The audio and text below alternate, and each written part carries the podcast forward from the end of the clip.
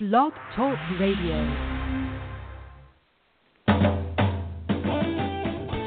Welcome to the World of Ink Network, founded in 2011 by Virginia Grenier and Marsha Cook. Their vision was to start a radio show that helped writers reach their dreams. The World of Ink has a wonderful group of hosts who are dedicated to delivering shows to entertain and inspire listeners. The World of Ink Network shares resources that introduce tips, products, and services to help strengthen, support, and challenge those who love writing and the written word. Their hope is to bring not only authors, illustrators, and publishers together, but screenwriters, directors, and producers.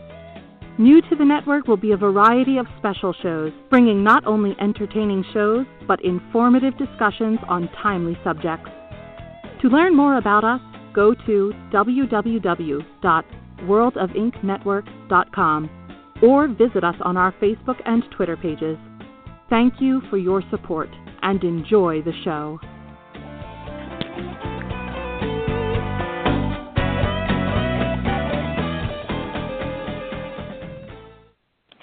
Hi, everybody. It's Marsha Casper Cook, and um, happy Halloween. We've been having several Halloween shows. It's lasting all month, but uh, we're not there yet. We're, and next week I have another show on Tuesday for Halloween, and then that's it.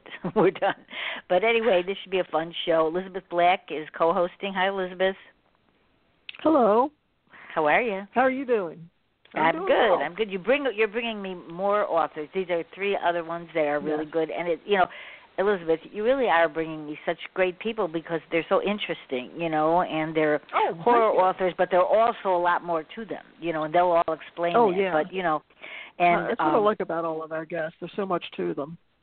Right, exactly. You know, and I think that that's the thing about you know people don't realize you know just because you write one genre doesn't mean you don't write another one. You know, which we all know. You know, some of us do. It's hard. It, it is hard to market yourself, but if if that's what we do, what can we do? I mean, I've tried many times not to do that, but I then tend to just go into another genre. You know, I like it. You know, and I think that's what happens. It makes it interesting.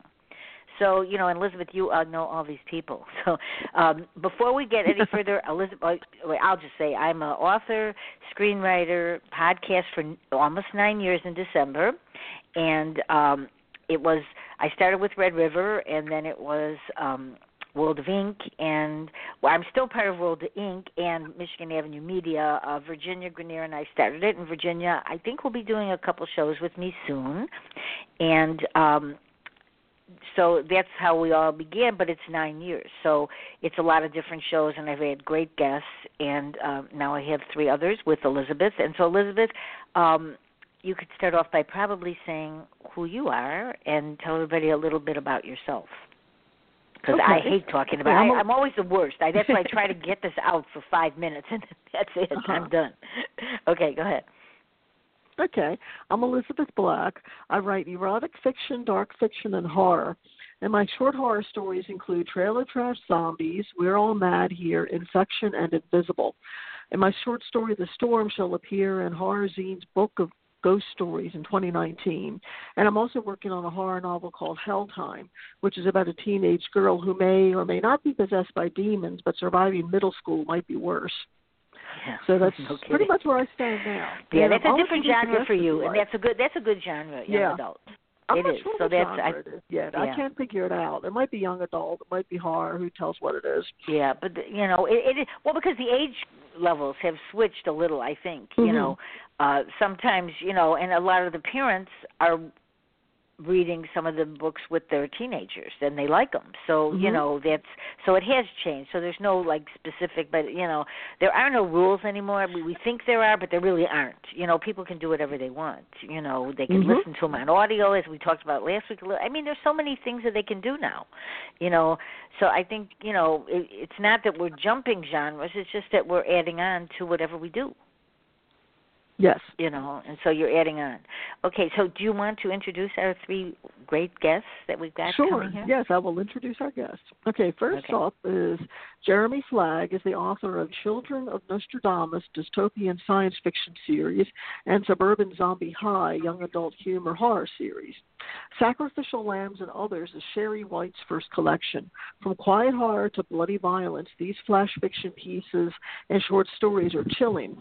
Many of her short stories have been published in anthologies. Trisha J. Wooldridge writes short stories, novellas, novels, articles, and poetry about badass fairies, carnivorous horses, sh- social justice witches, vengeful spirits, and mundane stuff like food, hay eating horses, social justice debates, writer advice, and alcoholic spirits.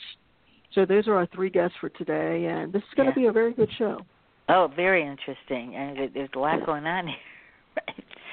right. So Uh-huh. who do we? Uh, um, all right, let's bring who do you want? Uh, Jeremy, how are you? Howdy. I'm doing now that we know good. who you are, do you want to say a few other little things, and then we'll, you know, then we'll talk to Sheri and Trish, and then we'll all have a discussion. So, did we forget anything that you'd like to say? that uh, Uh, no, the only other thing I, I I'm constantly bringing up, and I might as well make a T-shirt out of it at this rate, is I'm also one of the founders, uh, along with uh, C.L. Alden, for the New England Speculative Writers. Um, and I'm actually this is the first time I've actually been able to say this out loud, and so Trish is part of this, and she doesn't even know this yet. Um, we officially we like launched to surprise people here, right?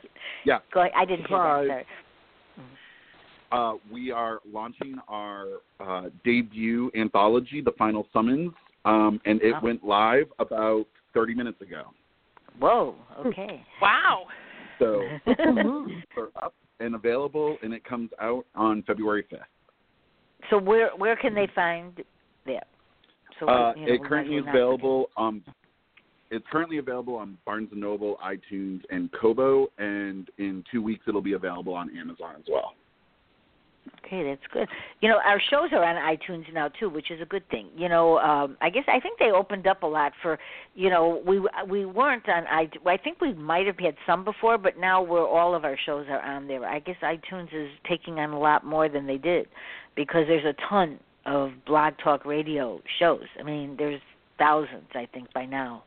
You know, I mean, I've been they- doing it nine years, but there's a lot of shows. And there's on blog. uh, rumor that they are going to start trying to take on Amazon when it comes to audiobooks. So Wow. it looks Mhm. like we might have another big player soon. well, That's eventually you probably when that will. Yeah, they probably need somebody. Yeah. You know, that's the thing. You know, people, but it's hard to fight. Amazon is so strong. You know, in the market, Oh, yeah. but it's a toughie. But you know, and and as we talked about last week, not that fair. So we can get we can talk about that later, I guess. So all right. So then this is a new announcement. That's a good thing. We like Yeah. new announcements here. Okay. All right, Sheri, do you want to Hi. give everybody a little hi? It's nice to meet you. you too. Thank you. Um, So I've been tell us I've a little been bit about yourself. I've been writing since like 2000. I think I got my first publication then. Um, I've got three kids and a granddaughter, so I'm like one of the older women horror writers, I think. So I think that's kind of cool. You never know. We don't on this Mhm. show. One thing there's one there is one rule: no age. no age. Oh, that's good to know. We're all the same age on this show. Nobody has an age. You don't. We don't really know. You know how old people are, and it, you know it doesn't really matter. But it's interesting. So you're probably not the oldest horror writer. It's just that nobody says their age, so you don't really know. This is true. And I I live in an area where there aren't many horror writers at all, so I'm kind of an anomaly out here. They might be, but you don't. Maybe they make up their name. You know, you don't really know sometimes who's writing and who's not because you know. And a lot of times people say independent authors, and they say, oh, maybe you know some of the ones from you know the big six publishers. You know, they could be publishing under different names. Nobody knows who anybody is anymore. So it's like That's you true. know we're all out there but nobody you can't tell anymore where anybody you know you may be sitting next to someone that's some another you know it's an author you don't even know because people don't That's use their true. names you know i've had Mhm. shows when people have like so many names that i don't even know what to call them anymore so i just uh it it's it is true though. You know, I've had that, and I had a several names too, but then I decided to just go in with one because it's hard, you know, to be too many people at one time. Yeah, I'm always just me when I write. Yeah, well, that's a good. that's good. Yeah, it's too hard to keep up on. Yeah, I know. Well, yeah, with that, I hear someone talking. I know. I well, you know, that's what you know. I try to, you know, focus, but you know, I like a lot of things, which a lot of us writers like. So, you know, I mean, you, people want to try new things, so it's it's kind of fun. You know, you don't really know, you know, what you're going to try next. Never say never. You know, because I Oh, yeah. I think a lot of people are doing things now that they never thought they would do. You know, and that's why it's open for writers now, which is a good thing. Uh, Trish, hi. Hi. Oh. Um, I'm okay. Trish. Uh, yeah. the new uh, news things that I've had, um, besides being um, the copy editor for Final Summons that Remy already mentioned, I've got um, two poems that just came out this month. One is in the Horror Writers of America Poetry Showcase, and the other is in a magazine journal called Nothing Sacred. Um, and I'm really thrilled to have both of those out. And I was I do freelance editing on top of it, on top of writing, and I also work at a bookstore in Massachusetts. That's well. That's a lot. Yeah. Do, are, are people coming in? Are, are they doing well in the bookstores? How is that going? It's interesting. That's probably the best way to put it. Um, okay. So I I do most of the events for the bookstore, and I also do our online blog and interviews. And I get totally surprised when some events are absolutely packed, and also totally surprised when other events don't have anyone come. yeah. So true. It's still a tough time for bookstores, especially independent ones. But the ones that seem to be doing well are the ones that really find their niche and really get to know the community and serve the needs of the community. Yeah, I, but I think you know, and that's a tough thing though, because you know, finding what you know, that's a, that would be like utopia if we could all find exactly what we wanted, you know. But with bookstores, it is hard, you know, because they're not going to carry everything. Right. But uh, most of them they, you know, usually order and get it in about the same time as Amazon. So if people are up with that, that can also work to their benefit. it's good that you're having uh, you know events because a lot of the bookstores are not. But they don't have a person to run them. That's one of the problems. Yeah. I think it depends It's on work. location. So, yeah. Yeah, Well, that's it's a lot of work. It's not job. that easy. Yeah. Right. And apparently, one pro- one problem is that um, it's an article I read in the Washington Post recently that said that leisure reading in the U.S. is at an all-time low, and I mean that gets to be a problem. Apparently, uh, re- uh, people who read for pleasure has fallen by more than 30% since 2004, and that comes from uh, the American Time Use Survey from the Bureau of Labor Statistics. So Wow. we sort of have our we, we sort of have our work cut out for us, and apparently the main culprit is television, especially you know, some some of the TV is really good. I know Yeah. that. I, I that they're know. out I- but really you know, good, we it's it's like a to read. job now. It's like a job. When Mhm. I finish a series, I go, "Oh, great, I'm done."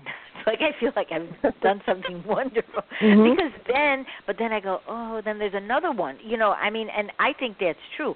And I'm starting to s- decide that if I see that there's uh, several, you know, if it's not the first season, then I don't know if I want to do it because then I got to go back, you know, and I got to watch all of them because if Mhm. I've I've done where I'm trying to start the third like you know third um series and then it doesn't really work you know and one time I started from the end and worked back and that really screwy that's really not good you know it, it's but it's hard because there are sometimes it's at 13 so that that would mean there's like 30 or some episodes you have to watch before you watch where it is and that takes time. So i think you know maybe people will start reading again because i think i've talked to a lot of people and i think sometimes they're not interested in starting new ones anymore because they feel the same way.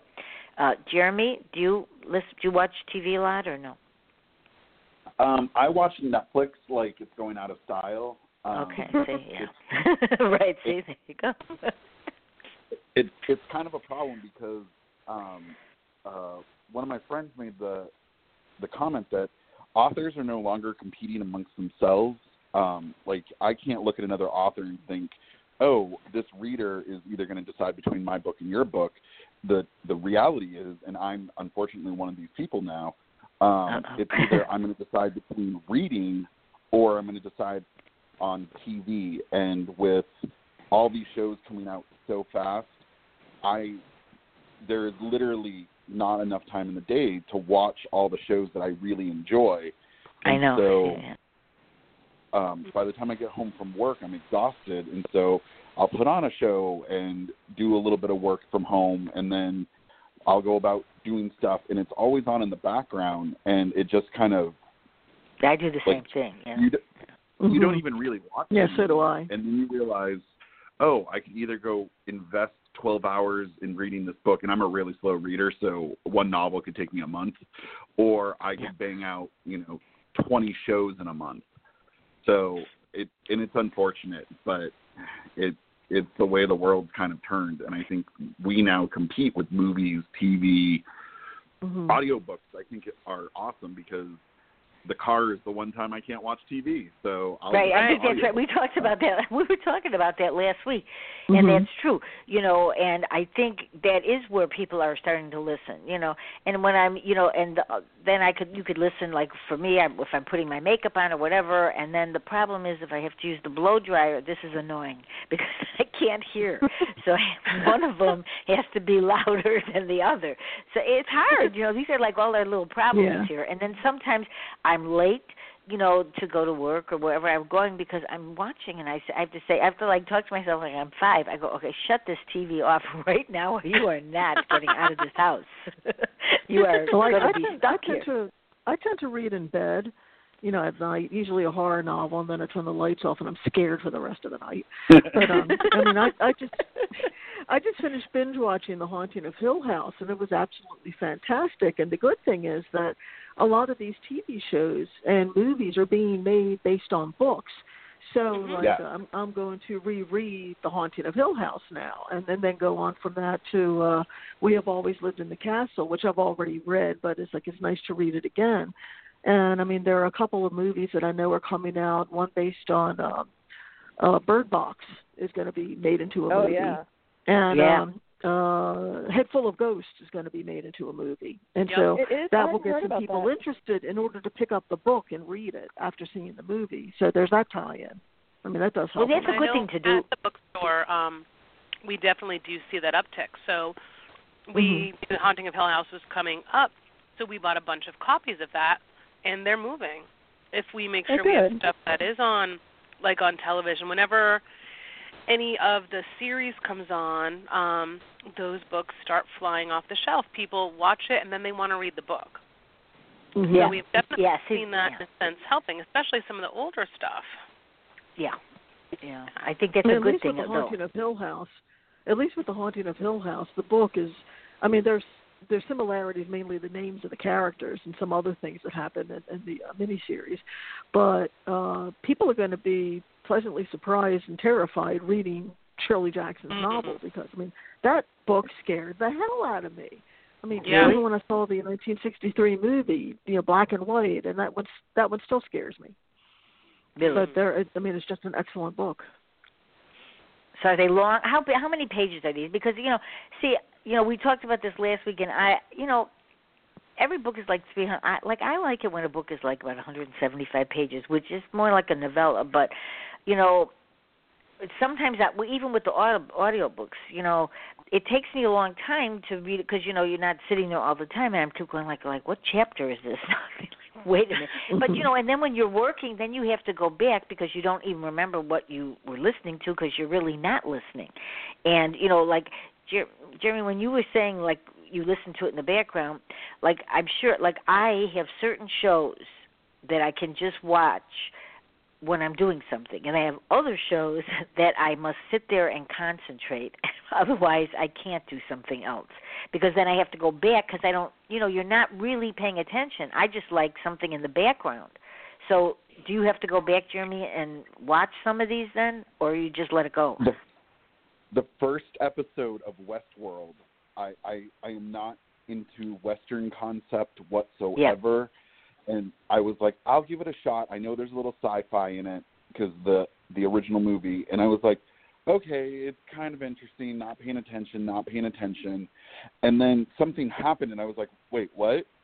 And then I tried watching Yeah, the second episode, and I was like, Let's no, no, no, okay, this is going to be a show. We got to pay attention.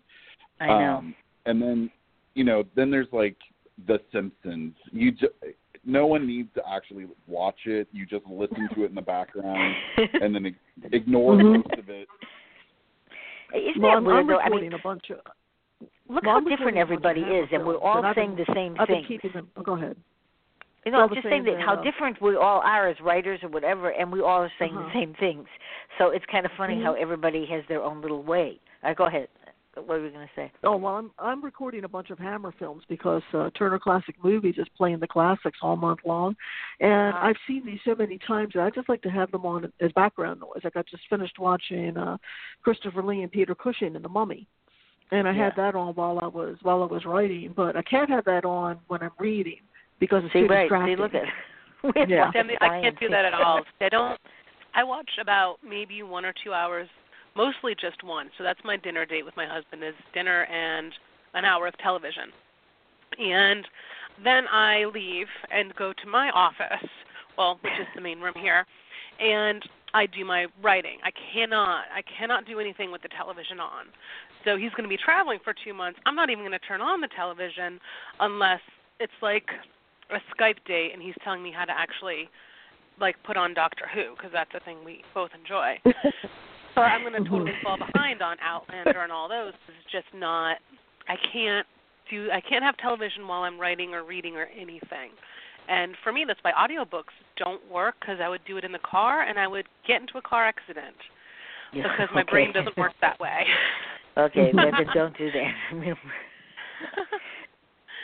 It, it there is so much there is so much out there now. Okay, you know, I mean, uh I know usually Elizabeth, do you have any questions? I know you have questions you want to ask.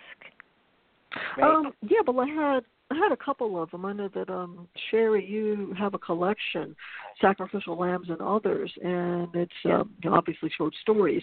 So I was wondering, um, have you have you ever written have you written a novel yet? No, not yet. I'm actually. I don't even know if I have one in me. I mean, it seems like such a daunting task. You know, I'm not sure if I have something that'll really go that way. You know. And I Yes, just I I wanted love to writing ask flash fiction. Yeah. Uh, I Flash mean, fiction's what, what fun and short stories are fun. about short stories? What, what is it that appeals Um, to you about the short stories? They're. I'm not going to say easy to write, but they're easier, and it's. I can just write them kind of quickly, and get that idea out. I don't know how. I'm not. I have no idea how to like develop a novel or anything unless I like, maybe take a class or something. Mm-hmm.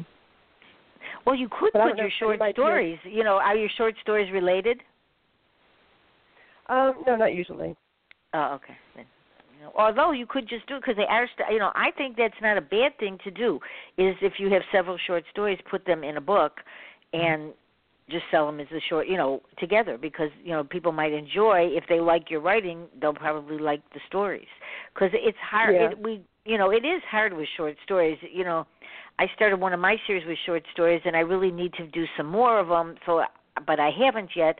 So I put them three of them together, but and I do think there's a good market for that because I, you know, when I'm looking online, I see a lot of it, you know, um, and I I don't know if it's better, getting better or not. I mean, because when I, I think it is.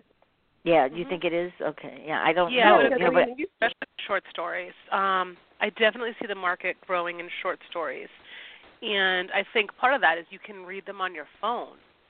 So people Well, right. yeah, that's Yes. Yes. or on their phone and get it done with. So you'll get an anthology, or you'll get um, even individuals, and people will read those, and that works very well with short stories. Yeah, because I thought that Well, I- lunchtime people could read a short story during lunch. You know, um, I I, th- I that's what I thought. So I'm just wondering how it, the trend, what the trend is. You know, what's going on because you know it keeps changing.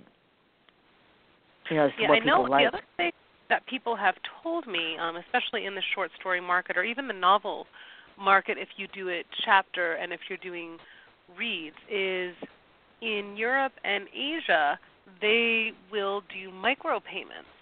For short fiction or for books chapter by chapter. You know what? I it really they do it there because somebody suggested that years ago, but I didn't know that they were doing that now. But I don't think that's a bad idea. But it's interesting. Well, they do you it know, in the U.S. now. They do it on. Um, this just opened up recently. Um, the the Chinese market is the one who started it, and they did the micropayments, and it was only like the equivalent of like two cents per chapter, and you're you're dealing in bulk. But now Wattpad has invited a handful of their authors, and it's their high earners to begin with. Um, so they're now able to do micropayments because they're trying to transition their platform from a public free platform to a kind of a freemium. So there still be the free content, but now you can oh you like this author now you can pay with you know ten cent donations and read chapter at a time. Um, that's so cool. it's coming over. I think it's going to fail to be quite honest. Um, I free people aren't going to convert. Um, I just free never turns to a pay. Um, But right, but you know. We've talked about. I've had this discussion, and you know, uh, the fact of the prices. Okay, so if you make it ninety nine cents, I mean it's ninety nine cents. Coffee is more than that. So I think that by if if people all the authors would just get together and I mean we we all give free things and whatever this does get old already because if people are just constantly waiting for free then it's really bad for authors. I mean, it's you know they get like Mhm. ninety nine cents. I mean, do they realize that like Amazon gets some of it? So how can anybody complain about like ninety nine cents? I mean, but they want them free. So that's why you know. And for the life of me, like I, you know, when I do this with the KDP, when you know the select sometimes, and I'm going like, oh yes, the numbers turn and everything looks great and then as soon as that day is over it goes to where it was before. And then what so what's happened? Nothing. Nobody gets any money from that you know? And they always send you the uh that, oh there's all this much money in you know the amazon funds and whatever. And so where what happened? I don't know what who gets that money then you know with the funds?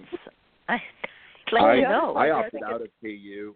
I'm now wide because I I think I I I know people who do extremely well in KDP, and I know people who uh, swear by KU. Um, I just never was one of those people, and I had to go wide before I started seeing um, money worth mentioning. And now I actually have enough of a fan base that I'm thinking about going back in when my contract's up with my publisher, because I think I have a big enough fan base that I can leverage that. But it's kind of uh, you have to be famous to get famous, and I hmm Yeah. I couldn't have done it four years ago. But I think also one of the hard things about that you know say 99 cents, but in the other way, sometimes you have to pay like ten, eleven, twelve dollars for an ebook, and sometimes the pay, the hardback is cheaper. So I don't understand how that works, and I don't want to pay that much for an ebook. no Right. no I just bought yeah, a right. sixty-eight dollar ebook. you Uh, did It, uh, it was a textbook, but oh I bought a sixty-eight dollar t- ebook, and the physical book was ten dollars cheaper, but I needed it now. So oh Yeah.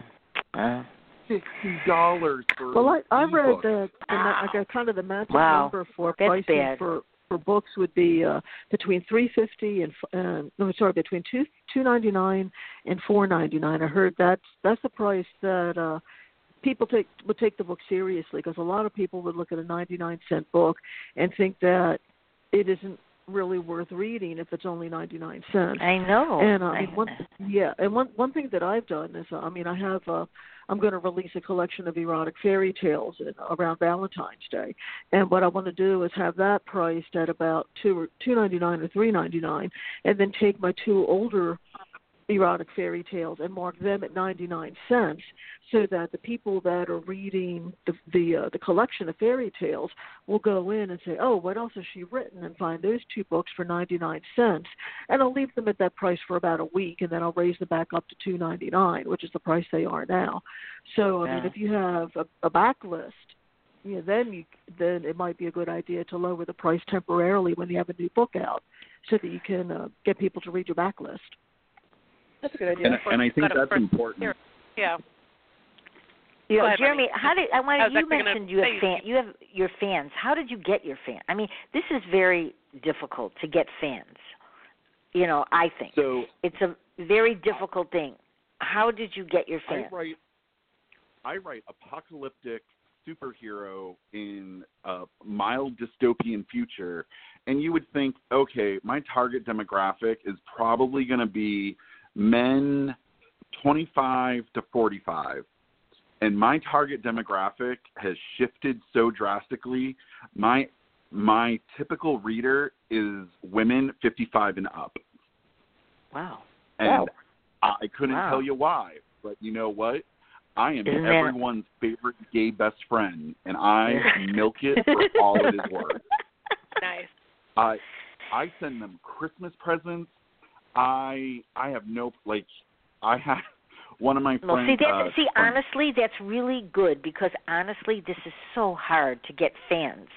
You know, so all right, when you started writing and you started doing this and you found your audience, like, so what what made It- how, I, it- it's fair? That's a very unusual group to be in that group, but that's and- great. And, it and my my books are uh the average age of the characters is in the 20 to 35 range.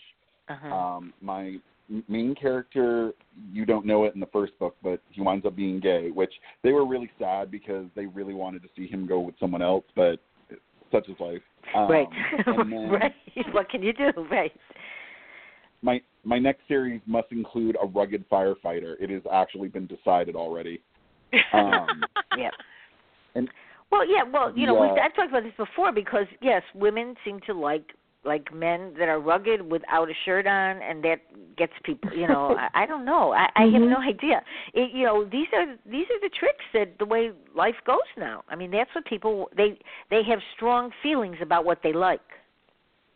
and a lot of them like you know i i used to live down the street from stephen king like i i would see him in the grocery store like it was a common occurrence and Oh, really? Like I, I he everyone knows who he is. Like you talk to him you say hi like a normal person. But i'm never going to be able to be like hey steve remember that time i caught you like checking the watermelons make sure they were ripe he's never going to respond to that. But but these people will send me an email and it's a simple email that just says something like hey i really liked your book. And when you respond back they don't understand that i'm just some average dude who's writing these books you're you're a writer and so you have like this like air of mystery around you like i think they think i'm angela lansbury in my free time which I secretly want to be. I'm just saying that now. But Yeah, okay. when you respond to them, all of a sudden they've they've talked to quote unquote a celebrity, and so you keep talking to them. And then when I released my first audiobook, I was like, hey guys, um, and the group is only like 20 people. Um, like I have my my generic fan group that I don't know who those people are, and then I have like my super awesome fans, and That's there are only about 20 of them. And I was like, hey, I have an audiobook out. Do any of you want it for free? Like, you're just awesome. I'd love to share it. And some of them Nice. said yes. And then they shared it out to other people because they just love me. And they'll even say, like, I really did not like this book, but I bought it because you wrote it. And See that that's when you, you know it's like, really interesting that you said that because I had um a woman that she handles like 700 book clubs and she um she was on a, I found her in one of the magazines and she came on the show. So um and we were talking I said what makes you like a book? She said, It's not really the book, it's the author. She said, I like to know about the author. It's not even the cover. You know how all of us sit here and we're going like, What cover should we have and what you know, what who would like this? She said it's a lot of people really want to know about the author. And that's one of a lot of problems for authors is you don't re- really realize what people want from you, you know, and people don't understand that if somebody likes your book and they mention your character, how great we feel. that they actually are Mhm. you know it's like a person to us so and they're enjoying it so i think that that's one of the things that if people are listening out there if you like someone's book tell them because we want to know it makes us happy Definitely. you, you know well, that, and that's i think some about. That's one good thing about Facebook is that a lot of the readers will find their favorite authors, and it's it's almost as if uh, I mean, because it's online, you feel like this person is in your living room, and you Yeah. know, I mean, the writers will talk about their books, but they'll also talk about you know the things that pets have done today, or you know what Yeah. they're cooking for dinner. Yeah. And it makes them more accessible. You know, they're they're they don't seem to be like you know God up in the sky and unattainable. It's uh it's somebody that you can actually talk to, and that happens Like at we all know too. about Stephen King's dog. We all love Yes. Stephen King's dog. Yeah. The thing like of I evil. live for that dog. Yeah. Well, you know, and that, and Molly. that's true though. You know, and that's true because in my latest book, "It's Never Too Late for Love," my dog, the dog talks. Okay, I have, a, I, I didn't realize it, but a lot of my characters, my my children, but the dogs talk. So this one does talk. So you know, and I realized that people love that because people that have dogs, which when I was a kid, I had, I talked to the dog. You know, and I really think people love dogs. They love cats, and you know, I think that that's something that brings people together more than people realize. You know, uh, Oh, yeah. it's not the characters. Sometimes it's about some of you know the animals that are in the books. You know, because um and I didn't write, and I'm going to write another one. Her name was Gracie because I actually miss Gracie. So I think I'm because I want to write more about her because I'm missing her because it was so much fun you know and i think people like i a lot of people have facebook pages not well not facebook as much but twitter pages as you know cats and dogs and i think that those are successful does anybody have anything like that or are involved with that Well, it's interesting because I adopted a dog back in March, and he was a traumatic rescue, very scared, and he slipped his collar a couple weeks later, and he was lost, and it, he was gone for like eight days, and I Ah. kind of connected with my my town. You know, he's missing. If you see him, and for a week, everybody, you know, I, I gave updates all through the day where he's seen. People were tell, telling me where they saw him, and for eight days, the whole my town. It's not very big. We were all just involved in finding my dog see and I found yeah him finally. And once I got, you know, once I got him leashed in my car, took a picture and said, "I finally got him." I mean, so many likes on that, and I took him right to the vet, Mhm. and people there were like, "Oh my God, is that Max? Is that the dog who's been missing?" So like the whole town was just in on this, and Yeah, it, see, just, that's- it was that's amazing good. how everybody came together for this dog. see yeah You know, everybody's and so i think for that Yeah, because you know, it makes you more it makes you more approachable. Yeah. And it's, Yeah. it's something like something like losing a pet is something that a lot of people can identify with, yes or it might have Right. actually already happened to them. So they they see Right. you go through that, and it's like, oh, they're just like me. Yeah I'm read and I think books. that's that is a good thing, and I think that that's what you know, because I do think you know, for people that are listening, I think because it is hard to get fans, but I think if you know, I've been listening to a lot of webinars, and mostly the webinars on any subject, Facebook, videos, anything, they're all saying you know that people really want to know about you know the author and they want to know you know things you know and not just only about their books and they're so interested you know in everything. And and so that's like a good way to get more fans you know. And um and i think that also writers i don't know i mean i'm not insulted if somebody says something about i've been doing this for 20 years so if somebody doesn't like a book or doesn't like something i can get that you know. So and if they thought maybe i should do something out you know with something you know character whatever that would be nice to hear.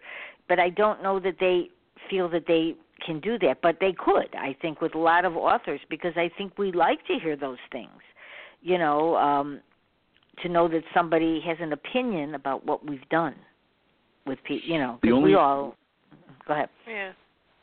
there's always a dark side to it too, and I haven't experienced it. Thankfully, my fans are awesome. The worst I've had is one of my fans sent me an email and just literally said, um, "I really like this character. Um, I, I don't like the relationship you put them in because it felt like this was happening." And I was like, uh, "Sorry, can't I can't fix that. It's it's been published." Yeah. And Yeah. so, um, but I've seen other authors where uh, because Facebook puts you in the living room, they they begin to have ownership, not just Mm-hmm. partnership. And Yeah, it gets into they stalker get- status. Hmm Yeah, and I I watched this with uh, Laurell K. Hamilton's fans. They are the most vicious human beings I've ever encountered because Wow. they want her to do this, and her characters must do this. They don't like the direction of the book. They don't like this, and Wow, they're so bad. public about it. Her Yeah, book that's before bad. Well, that's not gets good. released No. No, I haven't had that either, thank God. But that's views. I haven't had that. But that's bad. Yeah, that could be very bad for an author too. That's you know, Mm. there's a limit. You know, and that's what the thing is about beta readers. You know, I don't have beta readers because I write a story and then my editor does it. You know, and uh, I have had the same editor for well 20 years. So you know, and he tells me. But if you are writing, and especially for beginning writers, I think if you're writing and you listen to what everybody says, you will never finish your book or get your book out there You'll because everybody they will drive you crazy. Right? You know, and I have a book. um It's called To Life. It's about a Holocaust survivor, and um it was a true story. The woman just passed away this month, Sarah Lewis, a few months ago, and uh she was in the concentration camps and it was purely I wrote it as she told it to me and it is I didn't make anything up and everything is as she told it when she went to the Holocaust museum. But I would get people to say oh I don't like that she did that or that and you this is fic this is nonfiction. I can't change her yeah. And, and Mhm. out of my other books nothing ever but some people say like I don't like that she did this she should have done that. I'm thinking this was real. I you can't change real. you know, you can change maybe something else. But so I think people, you know, tend to do things like that which can't be changed. And um I've had Jack Remick on my show. He's um wonderful author. He um he's and he was a professor. He's done a lot of different things, and he's great. But he once said something about reviews. If you get a bad review, just it's a bad review because you're not going to do your book again. So just let it go. And I think some people, which I do know, some people that have gotten bad reviews and then they want to give up writing. So that's not a good thing either. You know, because there are always people that say things that might not be nice just because they just want to say it. You know, and you can't always listen to everything. You know, that's a bad part Right. when somebody does that to somebody because that's you know it ruins their career. But because we all know this is hard. You know, Mhm. It is hard. and uh, Well, it it kind of it, it kind of tough. reminds me a little of uh, what J, what J.K. Rowling went through with uh, the Harry Potter books, and we had you know some of the female fans who were in love with Severus Snape, and they wanted to see him with a with a love interest or married off, and you know she and they, they were very vocal about it, and Rowling is like, why the guy is horrible. and uh, I mean, it was the same kind of thing. So by the uh, you know by the end of it, they were disappointed. You know, the, the fans were, but you know they they just they couldn't stop reading the books. They were write, oh, they were writing fan fiction, you know, based Yeah. on you know their favorite characters. I mean, you know, you know, for me, my you know my ultimate goal would be having somebody write fan fiction based on you know one of my stories. That would you know that would be awesome.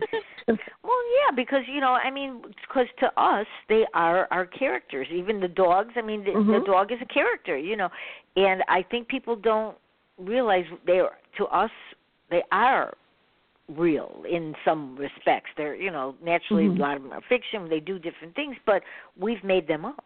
And we do like to hear certain Well, things, but you can't change what we wrote because that's just Yeah. how it goes. Well, I, I put my pets in my stories before. Yeah, m- you know, two cats in particular have been in. Yeah. You know, one of them featured pretty prominently in one of my short stories. But um, you know, it, it, it it's just kind of nice to do. You know, and, and Uh, yeah, I you can kinda- tell I your, enjoyed your it, you know, and I- Facebook I that think- the story is based on my cat. You know. Yeah, I think it's just fun. So maybe we could talk about Halloween a little. Is anybody doing anything special for Halloween? My husband and I I have a work. regular. Yeah. yeah, there's work. So usually Halloween night, he's got it off this year because he's heading out. We um will get cheap Chinese food, and I am sadly very behind on horror movies. I had a very sheltered childhood, so there's a lot of movies that I have not seen. My husband, on the other hand, has watched every single thing almost in existence, Wow. and he owns all the DVDs. He actually used to own almost all the VHSs. wow. So we basically find whatever movies I haven't watched, and there's quite a few of them, and we pick between those. And we eat Chinese food and watch horror movies and wonder if any children will come down the dirt road that comes to our house. They haven't in years, but Right. yeah, It kind of sc- sounds scary myself. Oh, it going is. down the It is. dark road. yeah. It's like a third of a mile. It's windy. It's dark. There's no lights, and it's a dirt road in the middle of suburbia. It's great. Uh, right, right. I'm not coming there. I don't know. Jeremy, did you were you going to say something? What are you doing? I I work during the day, and I have. uh I'm gonna come home, and my condo complex is on the edge of town, and nobody comes here. Um, Yeah. yeah. the on, only children in my complex are extremely religious families, and so nobody partakes. It's Mm. it's kind of nice because I can sit in, have a cocktail, and watch bad movies. okay. Oh my yeah, God. I live in an And sit in the apartment tub. complex, and nobody's gonna, co- you know, nobody comes here either because it's an apartment complex. But I've I've decorated the entire house. I have uh, I have snow globes. Really? one for the, I didn't the know that about Halloween you. Really? Movie. Seriously? Yeah, Wow. yeah. I had one for the original Halloween movie and two for Fargo. And um Wow. apparently uh I checked them out on eBay and they're worth quite a bit of money, so I'm holding on to them. But I have um I have one of those little strobe lights that shine you know uh, the pictures on the walls out outdoors. So I put that outside with two terracotta pumpkins that have uh these little electronic uh, candles inside of them. So those things are all lit up. And I've got skulls and I've got towels and I've you know I've got all Oh, kinds wow. of Loads of Elizabeth, I didn't know all these years. I never knew this about you. Oh yeah, I, I lo- Halloween's my favorite holiday. I absolutely love it. What about Anybody else? Um, I I used to be really into it with my kids, but they're grown now. I used to like Yeah. work at their, you know, volunteer at their schools and do their parties. And Yeah. but my youngest is almost 21, and we don't have as many kids in the neighborhood now, so I don't, I don't really bother with it because all the doorbell ringing anyway stresses out our dogs and it gets them crazy. So I just watch movies, hang out. I think a lot of kids now, a lot of kids go to the shopping centers because, you know, their parents don't want them to, you know, go trick or treating and eat the food, you know, because they're it's scary, you know. So I think a lot of them, you know, just go to the malls and then they have trick or treating there and they don't, They you know, because they have days now. They have uh, different times where kids can go. You know, it's Mhm. really Yeah. kind of sad when you think about it. People do these things, but Oh, listen, this is what they do. Yeah, it's, if they want to hurt kids, have towns this is horrible. here. Some towns have a ban on trick or treaters that are over 12 years old. Which I think Yeah, they can get arrested. I'm like, that just takes all the fun out of it. I mean, I remember trick or treating until I was in mid-teens. If you're 18 Yeah. and you come to my door and want candy, I'll give you candy because I'd rather you be trick or treating than throwing eggs at cars because that's what Yeah. I did when I wasn't allowed to trick or treat. Right. Yeah. Yeah. Yeah, because kids, right? No, but kids do that in the shaving cream years ago and all that kind of stuff, and the toilet paper. Well, the is all toilet over the paper, pla- yeah. yeah, Mhm. and stuff like that. You know, because Halloween is, you know. But I will say one thing. I don't know about you guys, but there's a lot of Halloween stores here. I wish I owned one. Oh my God, they are packed. I I see these fathers with little kids are walking out with these skulls and skeletons, Mhm. and you know, because kids, it's a big deal now. I mean, it really is. I mean, it's like for the whole month. That's like my shows are for the whole month of Halloween. But, you know, and we're having I'm having Becky Robbins on next week, which she wrote a children's book on a real event, and um so we're going to be talking about that. But that's you know, I mean, Halloween is a big deal. You know, much Oh, yeah. much more than it was. They start right in August putting out the candy, getting ready for school, and they're starting with Halloween. You know in chicago they do that you know. And there'll be christmas trees. I saw them in some of the stores already. They're starting to move that in you know. So Yeah. i mean it's all about how yeah. People people are starting for all of you know they do. They just you know they start on for halloween. But you know a lot of people have parties and things like that so at least the kids can be in one spot because it could get dangerous you know. And um that be that's a shame you know, because it really is. It was fun, but uh, you, um, I mean, our show is really going fast. But Jeremy, I wanted to talk to you about one thing. You mentioned, you know, I saw what I was reading some information on yourself, and you didn't like to read when you were a kid. So, you want to talk about a little about what your, you know, what your mom let you do to learn how to read so better. When, when I was a kid, um, my dad was in the military, so he was overseas a lot, and we would travel from North Carolina on, at Camp Lejeune, um, get in the car in a 20-hour drive, go to northern Maine to visit my grandmother, and we would stay there for a couple weeks at a time. And um, I, I remember as a kid reading Bambi Scratch and Sniff, and then I don't remember reading again until I was in high school. Um, and it, it became a problem, and my parents thought that there might actually be something wrong with me because um, I just I wasn't keeping up with the speed, and and so my mom to you know keep my mouth shut during these long car rides would buy me just stacks of comics, and the um, she she thought for the longest time that I was just looking at the pictures and keeping myself amused, and then it dawned on her that I was reading comics, and so um, when I was really young, um, I would be asking really weird words like, um, uh, "What is uh, what does Freundlein mean?" Because one of the characters is German, or what is what what does comrade mean? Because one of the characters was Russian, and my mom. That's how she caught on. She was like, "Where is he getting this from?" And so I started reading comic books, and then when I was in um, kind of middle school, high school, my best friend and I started writing our own comics, and you know it was very much imitating uh, you know Marvel and DC at the time, and uh, when my parents moved, I found all the folders, and that's actually what turned into my superhero novels. Um, I I just took all of these children concepts and I just grew them up and um, I can actually say today I just got the first two pages of my first comic book.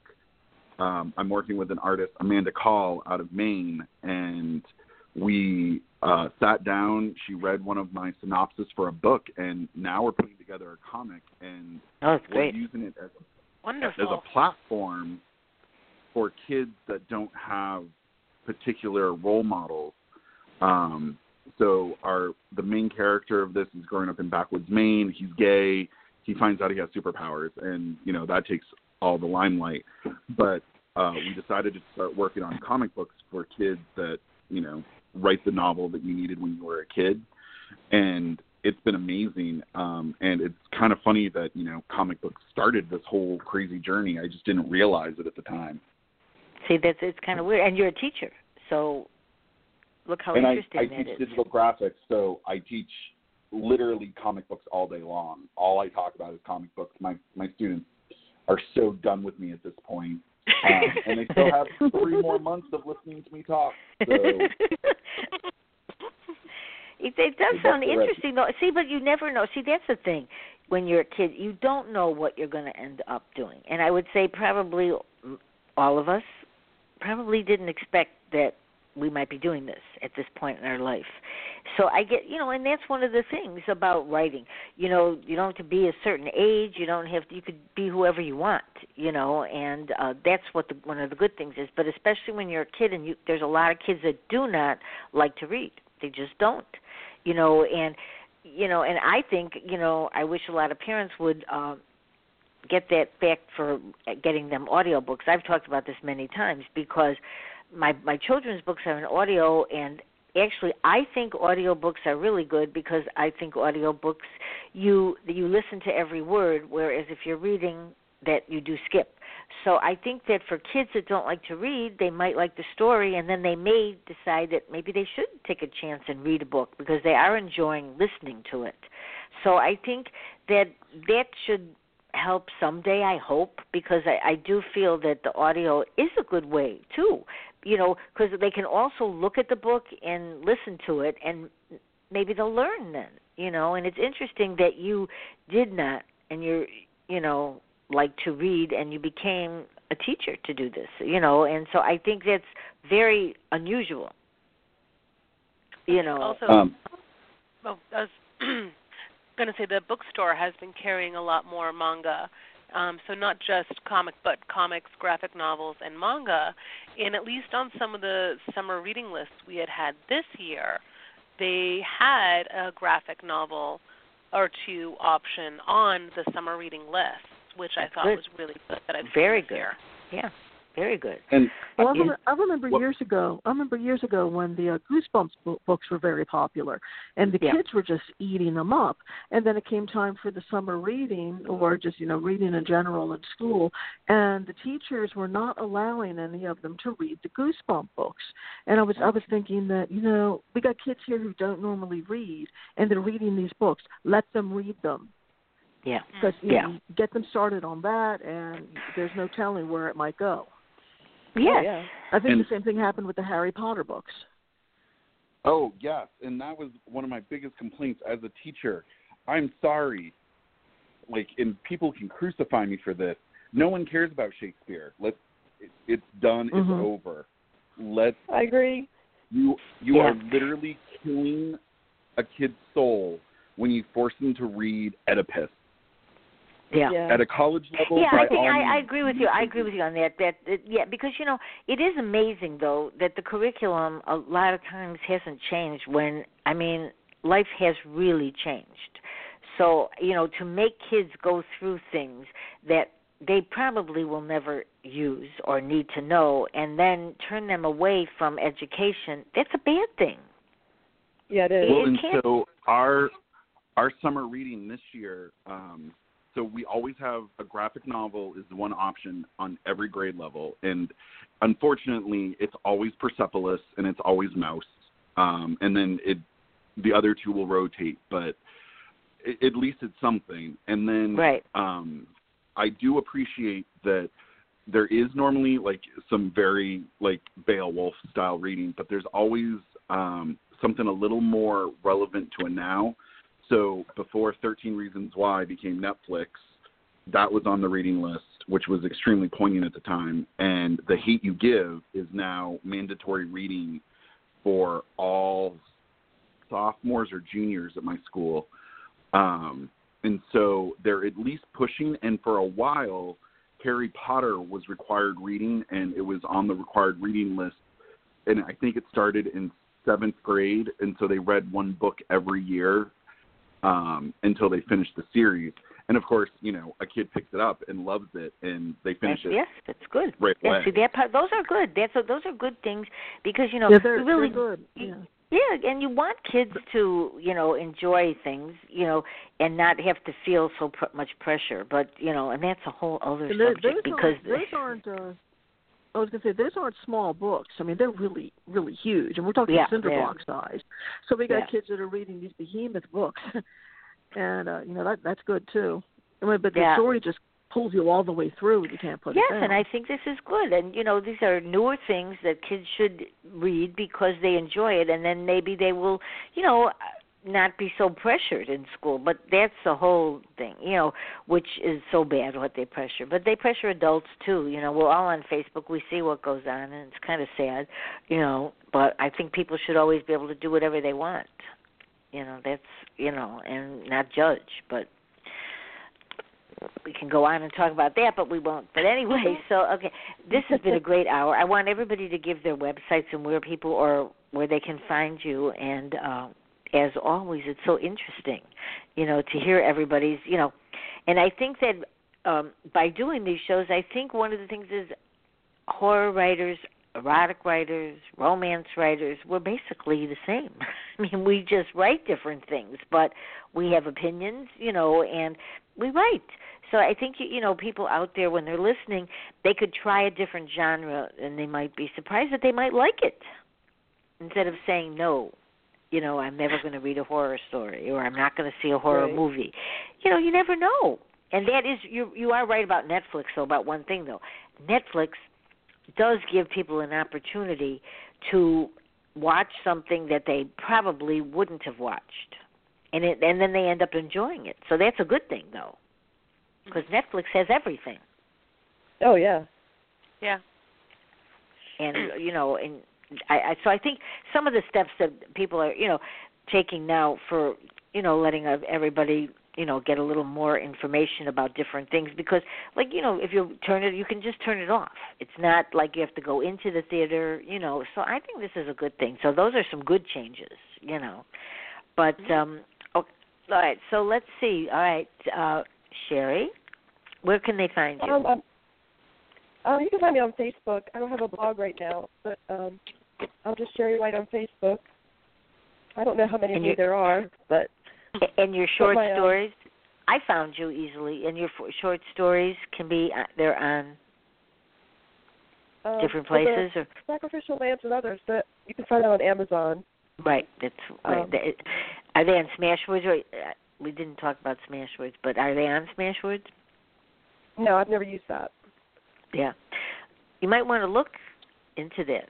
You know, short stories maybe sell pretty good on that. Yeah, I will look into that. That's what I've heard. Um, you know, some people do really good on Smashwords. I, I'm Yeah. not one of them. I'm not one of them. I do sell, I do sell on there, you know, but I think people don't understand it. I you know it very much. But when you're on there, the schools and different distribution areas see you. Oh, okay. You know, that's that's one of the things that people like about it is that it puts you in different markets that you might not be on. So that's a good thing. And you can get in the library. Yeah, Mm. yeah, in the libraries, right. Uh, okay, uh, Jeremy. Um, you can find pretty much everything about my life um, on um, on my website. Um, it's www.remyflagg.com. R E M Y uh, F L A G G. Yes, I am related to the Randall Flagg from Stephen King The Stand. Um, he's my uncle. Did you do your Um, own website? Did you do your own? It's very it's very organized. I liked it. It did you do did you Yeah, do your own? Um, my my actual background is in graphic design and web design, Oh, okay, so I, yeah. it's the one thing I can do extremely well. So Yeah, it was like good. books, yeah, it was like very website. good. It was really good because it was very organized. Um, I thought- and then uh, you can find all the the Final Summon stuff on thefinalsummons.com. Okay. All right, Trisha. Um, you can find me. Uh, my website you can get to either by trishajwooldridge.com or most I use is a novelfriend.com, and that covers both my editing and my writing. Um, and then I'm also pretty And do you edit do you edit all kinds of books or just a certain genre or I don't anything? edit much in the way of romance, but outside Okay. of romance, I can do. I've done pretty much everything else. Okay, that's good to know. Elizabeth. Okay, uh, you can find me on Facebook at Elizabeth A. Black. I'm also on Twitter, but I don't really hang out there that much. And uh, look for the Horror Zine's Book of Ghost Stories in 2019 and read my story, The Storm. And uh, my website is eablack-writer.blogspot.com, and you can join my newsletter when you uh, go right to the website. And that's a good thing. And you know, I forgot to. You can find me at marshacaspercook.com or um, MichiganAvenueMedia.com. But I forgot to say, you can um, feel free to go in Michigan Avenue Media podcast group on Facebook. I can always add you because then you can post whatever you want in there, and then we can share it for you. Uh, so every, you're free to go into that. Yeah, I think you know. Uh, I think the groups are. I mean, I'm in a lot of groups. I don't even, you know, know half of them, but I think the group sometimes you, you never know who's going to share it. So that's a good thing, you know, because Yeah. um, we all need that. But it's hard to get people to share these days, you know. And even if they do, Facebook isn't showing it. We're all in the same True. boat for that. Yes. So, and this has been fun, and um, my next show is next uh, Tuesday, and it's in the afternoon. You know, I've been doing both afternoon and day, depending on, you know, or evening, depending on who needs what. So this, I'm so glad to meet all of you. It was really fun, and um, you all seem to be doing really well here. So that's a good thing. Thank you, and, thank you for um, having us. Yes. Oh, it's been Yes, great. thank you. So, and I hope you'll come on again. And Elizabeth, I know you will be on again soon. Mm-hmm. And so everybody Yes, go home will and write, right? Or go home and watch. Actually, watch Netflix. Actually, this is us is on. This is us is on. so Mhm. that's people will be watching that, you know, and uh, and, you know you know already what's going to happen because it is this way, you know. this is how life is. We all we're all in a certain part of our life now where TV means a lot, like we said at the beginning, and it does. You know, good thing for on demand. Otherwise, people wouldn't be even listening. So, I thank you for listening, everybody, and thank you all for coming on. And it's been great. And uh, if you have anything that you want me to post for you, please just, you know, send it to me in my email, and I'll be happy to uh, share anything that you have. Anybody that's been on. Thank you. So thank you very much. you. All right, and then happy Halloween Thank to you. everybody. I'm Happy not going down the dirt road, Happy but maybe somebody will maybe somebody will come down the dirt road. You never. you got to be ready for them. All right, happy Halloween, everybody. Happy Halloween. Happy Halloween. Bye bye. Take Thank care. you. Bye-bye. Bye bye. Bye. Bye.